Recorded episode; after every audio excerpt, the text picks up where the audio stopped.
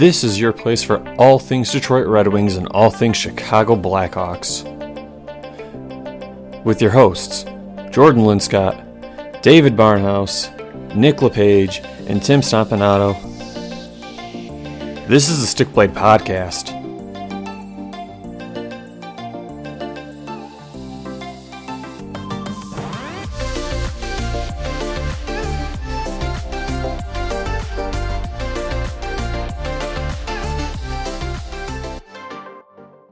Good evening, ladies and gentlemen. You're listening to another edition of the Stickblade Podcast. It is a Detroit Red Wings and Chicago Blackhawks Red Rivals podcast where we cover all things Detroit Red Wings, all things Chicago Blackhawks, and then just general news around the NHL. I'm your host for tonight, Jordan Linscott, and I'm joined by my co-hosts, David Barnhouse and Tim Stompanato.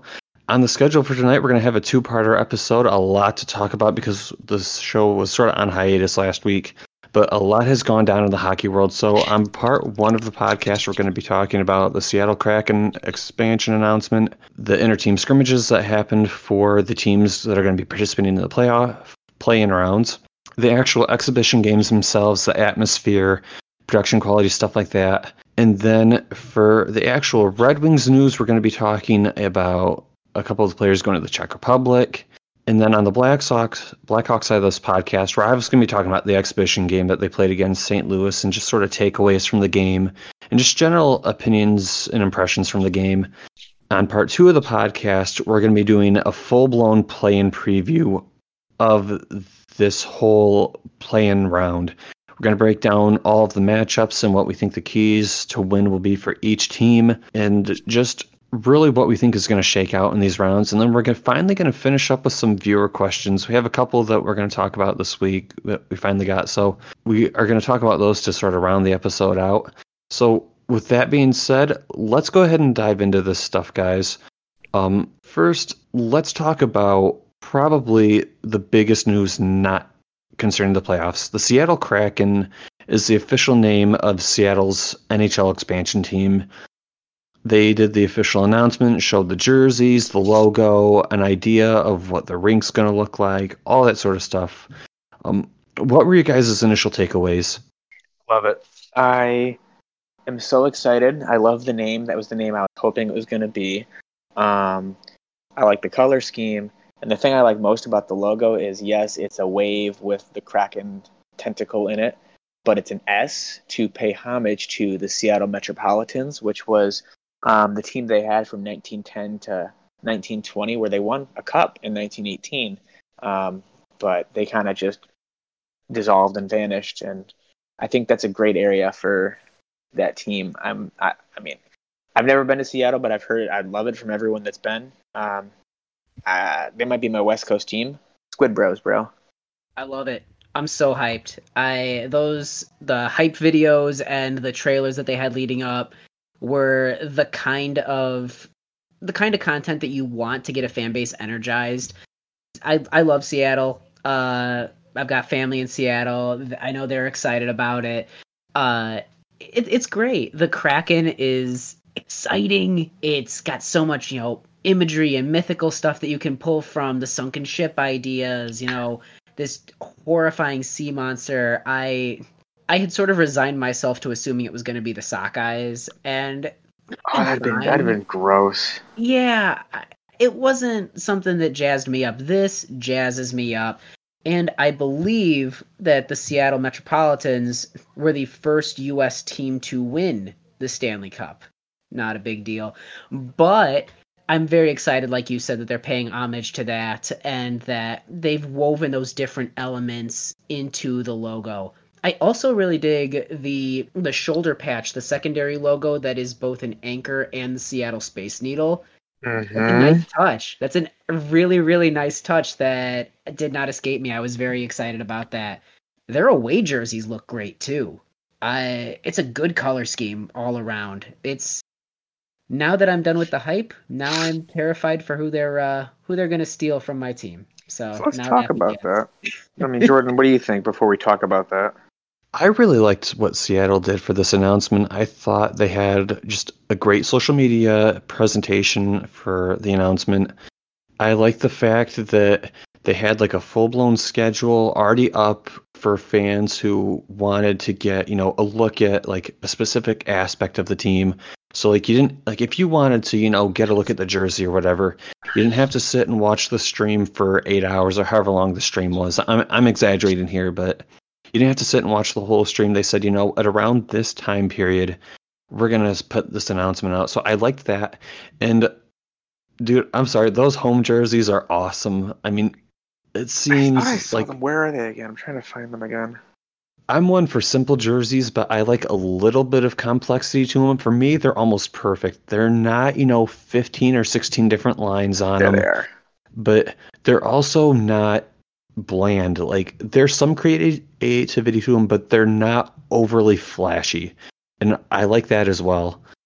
Mm-hmm. Plus, if you look at the actual Kraken's logo, and I thought this was kind of a cool touch, if you look at the S, there's actually a, it looks like a little red eye on it, which I think is kind of just a cool Yep. little accent that And most people don't catch. And the tentacle inside the wave too.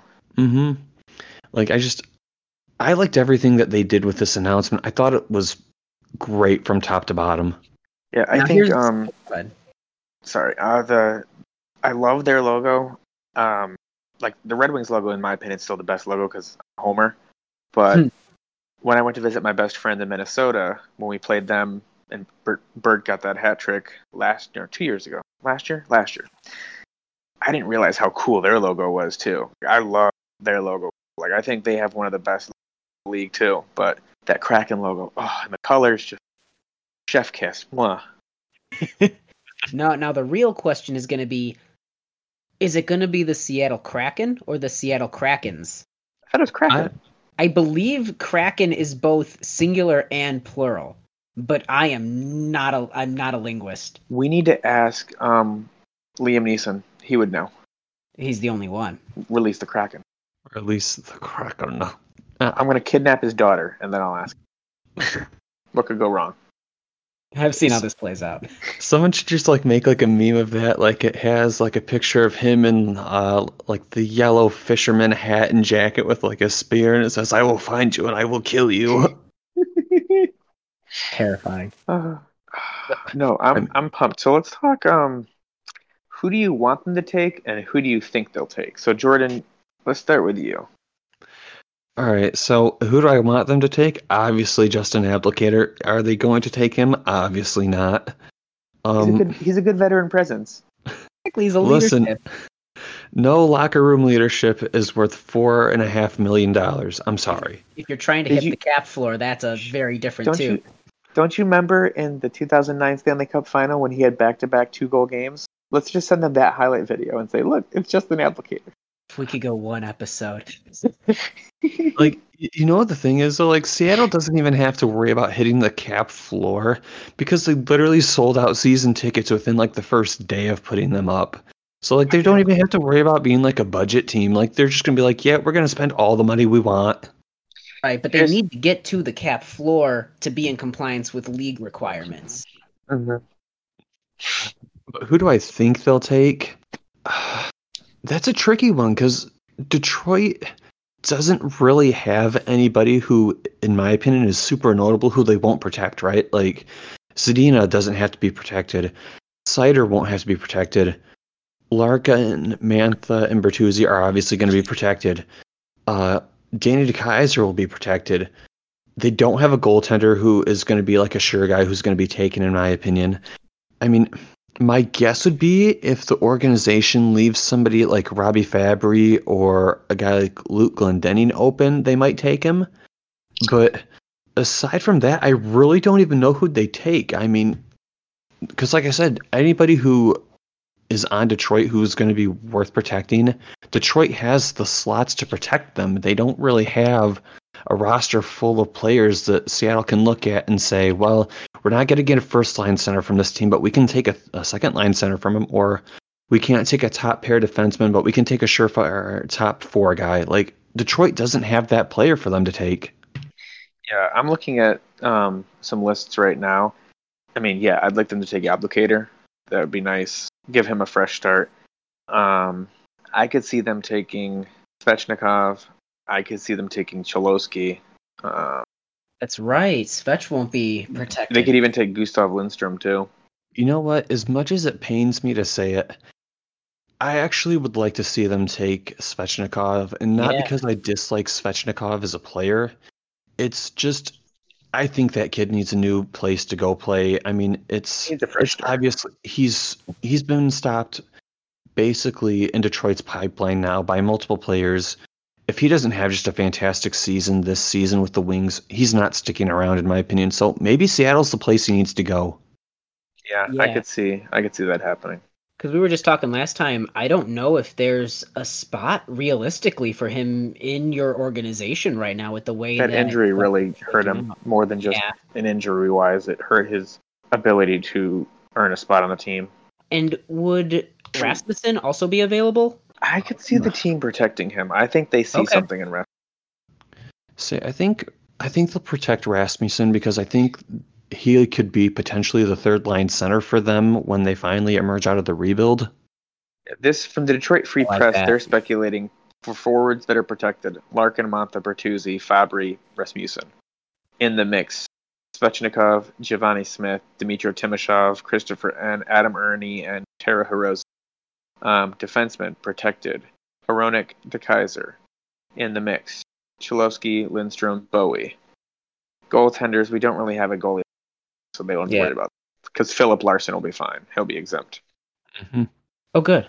I mean, uh, who do you want them to take uh, aside from, or who do you think they'll take aside from Abdelkader, David? Who do I want or who do I think? Well, who do you think? Um, honestly, I think Svechnikov could get a fresh start. I think um, they might take Hirose. He is a very smart kid, and like our vets have praised him. I don't want them to because I still hope he could get a spot on the team, even in you know the bottom six. But I could see one of them going. Defensemen, I don't think any of these guys are good enough for them to take. Now, I got a question, and I'm just throwing this out here. Could we see something like we saw with Vegas, where we would trade, a, you know, a young player for an incentive to pick or not pick a player?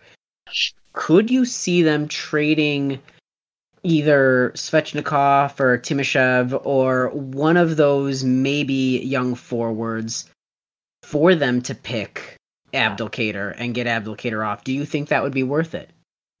Wait, so say again?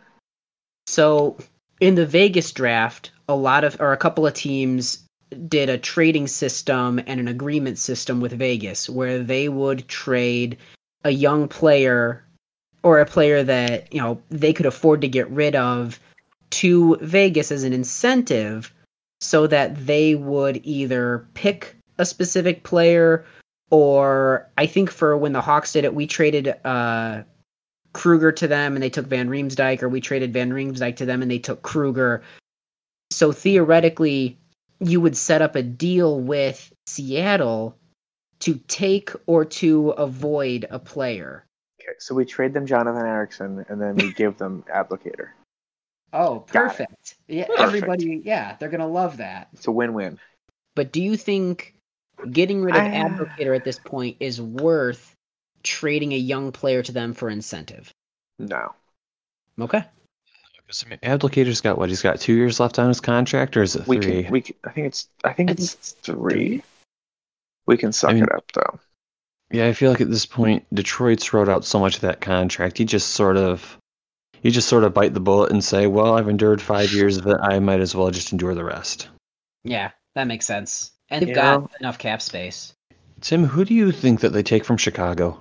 I've done a lot of hard thinking about this. I uh, I've gone back and forth. I've weighed my algorithms and my theories. I think if they go with a defenseman, I think that we could potentially lose Murphy, which I don't think is necessarily the worst thing for us. I love Murphy. He's stable. He's one of our best defensemen, but we've got a pipeline. And if I if they end up buying out Maatta, which I believe they will this off season, then we're gonna have to protect Keith. We're gonna have to protect Seabrook, obviously, and then if we have some one of the young ones, I, I think that Murphy is one that's going to end up being left unprotected uh, if they go forward. I could see them. I could see us leaving uh, Nylander unprotected, uh, just with who everyone else that we've got to protect. I could absolutely see Seattle saying, you know what, we're gonna try and get a William Karlsson kind of situation out of this. Let's get a guy that has a ton of potential, former first round pick. Let's see what happens if we put him into this new position on this new team. I think that Nylander would make the most sense for them. I guess I mean pretty interesting choice. Um and both potentially players that would could potentially really benefit uh, Seattle. Murphy is an automatic uh, placement in your blue line, and Nylander's got that high potential. Again, no one saw William Karlsson being anything more than a third line center, and Wild Bill went off. So it's an interesting high risk gamble. Now, looking at Seattle as a team, I mean, the team's not going to be struggling in terms of you know ticket sales or fans no. or anything like that. Do you think that they go and they immediately try to be a Stanley Cup competitor, or do you think that you know they look at their situation and say, we would like to be somewhat competitive right now, but we want to build a perennial contender instead of just a contender for two or three years? I don't know. I mean, I didn't expect Las Vegas to go to the Stanley Cup final in their first year. Nobody did. They were just hamming on teams in the playoffs. And living in the Washington, D.C. area, I was really pulling for them to win. Oh, for sure. I did not want the Caps to win. No, I was all in for Vegas. I love Fleury. He's one of my favorite non-Hawk, just overall NHL players. Uh, and just that whole concept of the team of misfits. Like they they were the leftovers from every other team, and they rallied together in the face of you know the the Vegas shooting and coming together as a team in the city. It, it was the kind of story. How do you not root for it? And that's sort of, I think, something that I'm not sure what Seattle's going to do because Seattle's, you know, it's it's an area that has plenty of intelligent people. Mm-hmm. You're going to be looking at an organization that's probably going to be absolutely just going crazy with analytics. I mean, Seattle's filled with tech companies. It's really going to, I think, boil down to do the people who are looking at players who the team is either drafting, developing, or picking from other teams, does it look like that group is going to meet a lot of advanced stats that these cup contending perennial contenders are, you know, having? Like, what do their Corsi numbers look like comparatively speaking? What do, you know, just simple stats like face off percentage or shot differential? What does that look like for them when they're building a team? Like, I think that will probably be what determines if Seattle's going to go for, you know, the we're going to go for broke immediately. We want to try to get something to happen quick, or we're going to build something for the long haul. I think they're going to build for the long haul. And let's take this, you know, new team to make the big push to bring back the Supersonics. I I think it depends on who they get. If they're looking at, you know, if I'm Seattle, I'm looking at what Vegas did and I'm saying, okay, I want that. We've got the same we've got the same structure for our expansion draft. We're not getting, you know, complete dregs. We're getting quality at full-time NHL players a lot of them, you know, whether they're bottom sixes or not. If they can get the right comparable like lineup together, people that mesh well, you're able to depending on who their coach is, you're going to definitely have your analytics. You're definitely going to have your fancy stat people that are, you know, pushing. But if that team gets out on the ice, eh, Vegas's plan completely shifted as the season went on. Because if those players take to it and they say, we're going to prove everybody wrong and we're going to go for this thing, then I think as management representing a new, like representing a new face in a new city, you gotta go for it. You gotta give the people something more. Than, I think they'd be understandable if it's not very good the first couple years, but we've also seen franchises, you know, expansion franchises struggle because of that. I, I think they got to go for it if they see that there's even a slight possibility. They're gonna build a good team. They're gonna be smart about it. I mean, For sure. Vegas built a phenomenal team, and they almost won the Stanley Cup. Yeah, a couple of bounces and they could have. hmm So we'll see. Yeah, well, I think we've talked enough about Seattle for the time being. Um, Let's talk about something I, that's you know Red Wings related because I mean at the end of the day this is a Red Wings and Blackhawks podcast. Um, a little bit of news coming out that it looks like, f- in particular, Filip Zadina and Joe Veleno are going to be going over to play in the Czech Republic League since Detroit's not in the playoff mix, obviously. You said And his if- name wrong. Just letting you know. Oof, how embarrassing. Joe fucking Veleno. There you go. oh my gosh! Did you did you go on Reddit when this was announced at all, David? I I didn't. I should have. Somebody posted this really funny comment, and it. I- don't remember who the username was, so whoever posted it, I'm sorry, I, I don't remember your name. But they were j- basically joking. They're like, you know, Zadina and Veleno are going to be walking around the Czech Republic, and as Zadina's introducing people, he's going to be like, hey, this is my buddy Joe. He he fucks. Like, Joe Veleno's gonna have like seven illegitimate kids by the time he comes back. Gonna feel ice his own team. Yeah, we're gonna get a bunch of little Velenos from the future. But in all seriousness, I mean, so it looks like Filip Zadina and Joe Veleno are going to get to go play in the Czech Republic League, and if I read cor- uh, correctly, they're even going to be getting in play with the same team for that matter, basically until the NHL comes back. Which, as far as I'm aware, the plan is at least December.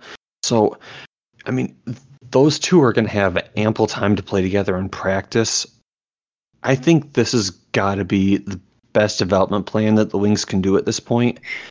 Obviously, unless the team's going to have just inter team scrimmages all summer and all fall, there's Yeah. nothing really else for them to do. And I think some reps are better than no reps.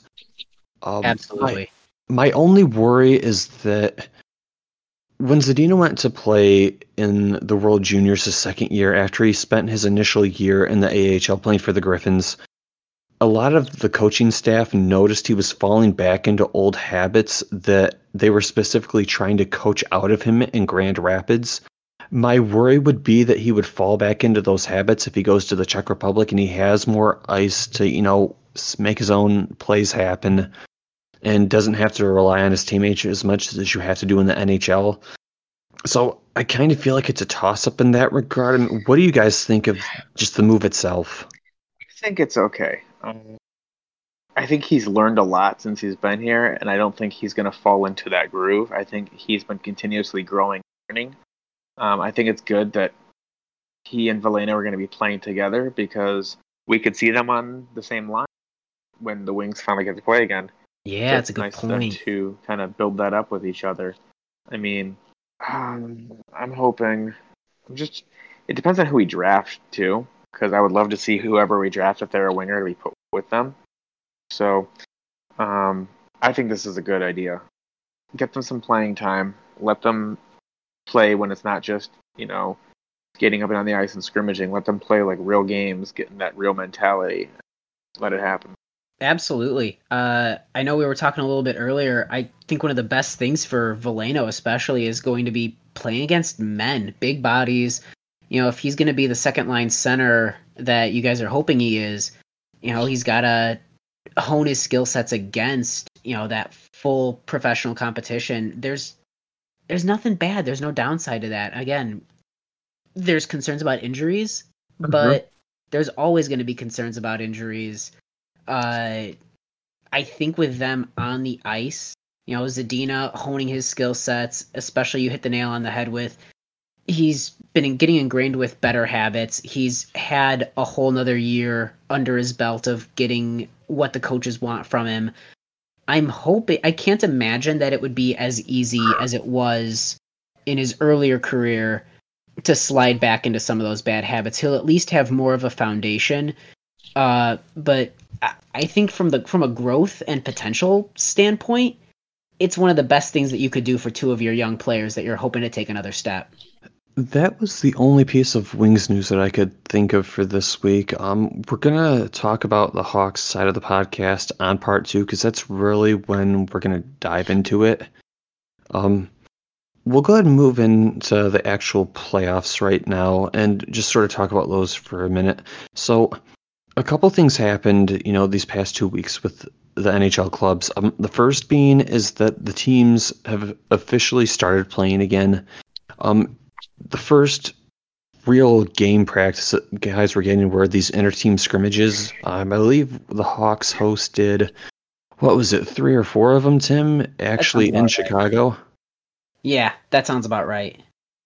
And I didn't watch all of them, but I did watch two of them. I thought that a lot of the players surprisingly didn't look as rusty as I thought they would. Right?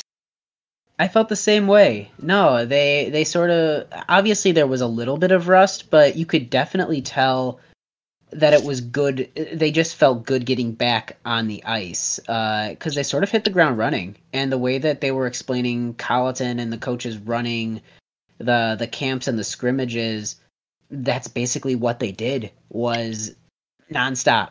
Let's get let's hit the ground running. Let's maximize the amount of ice time we have and I think they responded well to it. You know, looking at those scrimmages, you know, just with not even just the movement on the ice, but also their passing was a little tighter.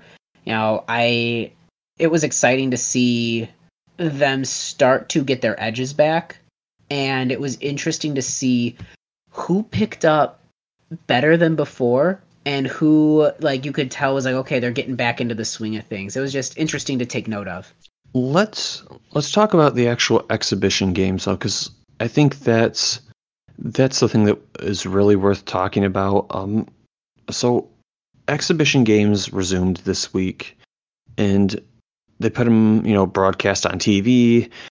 People could watch them through either you know the NHL app or if they were on television. Um, what were your guys' opinions of the exhibition games if you watched them? I thought uh with you know obviously I can talk about the Hawks one, but I also thought that the Rangers got out of that with uh, what could have been a very scary injury, but Marc Staal managed to avoid an injury, uh, which is very beneficial for them since he's one of the people that's got some decent playoff experience. Uh, I think that's something that I think maybe some people were I was a little nervous about was okay in these exhibition games it's important and we need to take him seriously, especially since this is the only warm up we've got. But you also don't want to see somebody go down their first game back going into the playoffs. So I was glad to see Marc Staal okay with the Rangers. Uh, and then I primarily watched the Hawks game. I'll let you guys go through before I jump into that one. Um, David, did you watch any of the games at all? I was not able to. I was busy with master's work, but um, I looked at how excited you know you guys were with the Blackhawks whipping on the Blues. I love it. Ah, it's listen. I don't care if it's an exhibition game or not. It is never it. It's always good to see us beat the Blues. Always, especially a shutout against the Blues. I watched the Chicago one. I watched the Edmonton one, and the other one I, I watched was uh, who was it? It was the the Penguins one. Nice. So first off, dude, Edmonton looks legit. Like Yeah, yeah, they do. David and Draisaitl, they didn't take the time off. They they stayed themselves. Hmm. Here's the thing, though. I expected that from McDavid and Draisaitl, the the best player in the world and the Hart Trophy winner, or will will be the Hart Trophy winner most likely. Um, it's the rest of their team that I want to keep an eye on. Uh, I saw uh, what's his name? Cat is Cat Kassian's how you pronounce it, right? The the that one that fights Yep. Uh, he laid out Gustafsson, and I felt very bad for Gustafsson on that one because he just knocked the helmet off of him. Gustafsson was slow to get to the end. He played the puck and got a penalty for it. So it's he certainly seems to be back in his form for the Oilers. I really liked Athanasiu that game. I thought he was actually very good. Like all things considered, like he wasn't he wasn't putting up great scoring chances, but you could tell like he was drawing pressure off of his line mates, which is positive. I mean, it's no secret that when he gets hot, he gets very hot, and I thought that was kind of good to see that you know he got legitimate respect from the opponents. Like they weren't tr- letting him have free chances if they didn't have to. Really Stella cool. got her groove back. Uh, Tennessee got his groove back. No, I'm excited for the kid. Yeah, the, I think the Edmonton one was my favorite of the play-in games. Like I just, man, that was so so awesome to watch them at least have what looks like some sort of hope, considering that the team has not been good for what are we going on over a decade now at this point. I think they've been to the playoffs once, but before this, they've been to the playoffs once in the last like ten years. Yeah, so I mean, even though yes, it was just an exhibition game, and I would love to pull for the Hawks to win. I'm not going to be upset if Edmonton actually makes it into the playoffs this year because that fan base, they need something to cheer for. They haven't really had it for a decade. Yeah, they've got McDavid. They can cheer for McDavid. What do they need a What do they need a cup for? Don't worry, they'll have McDavid and then they'll somehow get Lafreniere. Oh my god. Please, Could you please no. like I put the tinfoil hat on when when we got bumped from first overall to fourth, but dude, if Edmonton wins the draft lottery, the Well- league will be in flames. Like fans It's, it's will still legit- Montreal on Tankathon. Tankathon still has the number one pick on Mon- on Tankathon. Oh, Montreal definitely. does. Montreal called dibs. Like, and that needs to be respected. like could you imagine the NHL if Edmonton wins it again? Yeah, and they waste Mhm. another first overall pick. That would be heartbreaking for him. I, I just can't even imagine what would happen. Like every team's fan base at that point, I think would basically be like, "This system's got to stop." Yeah, that would definitely be. I think if them or Pittsburgh get it. And, like- once the Red Wings are challenging again, they'll be like, "All right, we're gonna change back to Yeah, They're exactly. just change it back. The team that's in dead last is going to get the first overall pick or going back to the NFL system. Yep, once the Red Uh, Wings are, you know, doing well again, they'll change it back. Yeah, that tracks. Um, one thing I actually was surprised at was the atmosphere of the games. Um, it's obvious, you know, no fans are in the stands, and yes, it's different when they're not there. But I Mhm. thought it was good to see that you know the NHL was at least trying to get that feel for the players Definitely. with like you know like the fans cheering and the goal songs and stuff like that. Yeah. Like They, yeah, that's a good idea. Like I watch a lot of Premier League soccer, and on the TV they have fan sounds, like it's the crowd. It's not actually happening in the in the actual Right. game, but you can hear it on the TV. So I think it brings that energy back, and the fact that they're having the goal horn, the goal sounds for the players, that gives them some excitement and energy. and they need it. Like they, anything that they can do to make it feel like a more amped up experience. One of the things that I personally love that really makes this feel like an official run to the Stanley Cup. Uh, the NHL has recorded fans boos and the different teams fans Mhm, booing so that they can play it when uh, Bowman presents the cup. And I, for one, love that they are that self aware. Yes, that's awesome. Yeah, that's, Fuck that's Bowman. really good for me. not not Bowman, Bettman. oh, yeah. Bowman, Bettman, they're both going to get booed, I think. Uh, did I say Yeah, Bowman? Bowman. Uh, Freudian slip. Um, did you guys have anything else that you wanted to talk about before we move into uh, part two of this podcast? I the only thing that I did want to cover really quick was how impressed I was with our rookies in the exhibition game. I thought Dach looked phenomenal. Dach, watching him come back uh, with the whole phase three, with the scrimmages and the on ice practices, he's just looked stronger and sharper and more confident. And we could even see it in the in the exhibition game. His confidence was buzzing, and he's so defensively aware. He was getting not just power play time, but uh, penalty kill time. If he, because the projection is going to be that his line of uh, him, Kajula, and DeBrincat is going to be going up against Draisaitl. if he can carry that confidence, remain defensively, you know, reliable and still put up points, that's going to be to me that's going to be a game changer for the series. And then I thought Boqvist looked really really nice as well, very smooth with his movements. He was joining the rush. His passes were clean and to the point. He didn't look defensively shaky you can tell that he's put in the effort to just get stronger and sharper on that, and he's been working well with Keith. So I'm hyped for our veterans that are getting back into the playoffs, but that exhibition game showed me that our rookies can hang, and that's very impressive to me. I really like the Hawks power play. I think that for me was the thing that yeah. when I looked at it, I was like, okay, they they definitely have improved this sub- substantially. I mean, the Hawks power play was not good this season, no. in my opinion. I thought it left a lot to be desired. This exhibition game, it looked just so much better.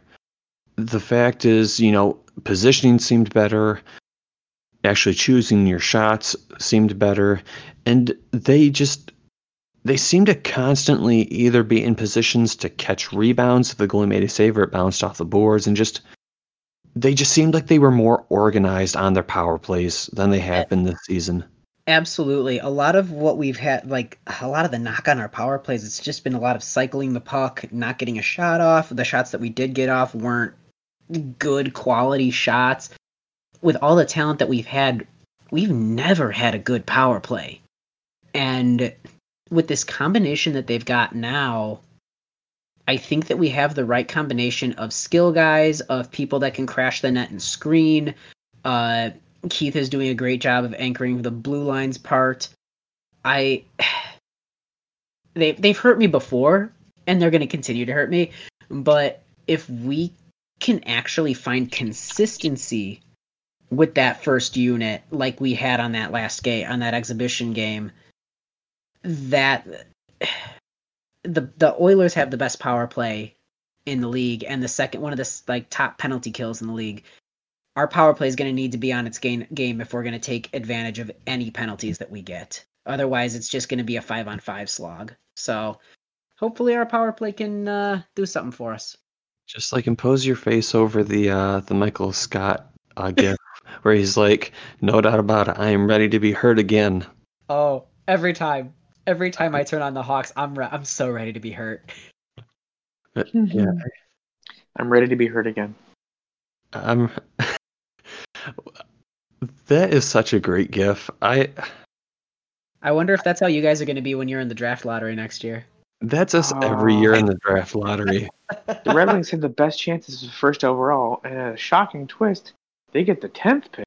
That's not weird. this year. It surely can't be this year. How do they get the tenth pick? They can't even drop that far. Oh well. Well, we had to make room for Edmonton and Pittsburgh and Montreal. Oh. Even though Pittsburgh, you know, is in the Stanley Cup final, let's give them, you know, Doesn't the first matter. pick. Crosby needs an heir. I think we're ready to move on to part two of this podcast. So if you're still with us, uh, stay tuned. Part two will be coming up in just a moment.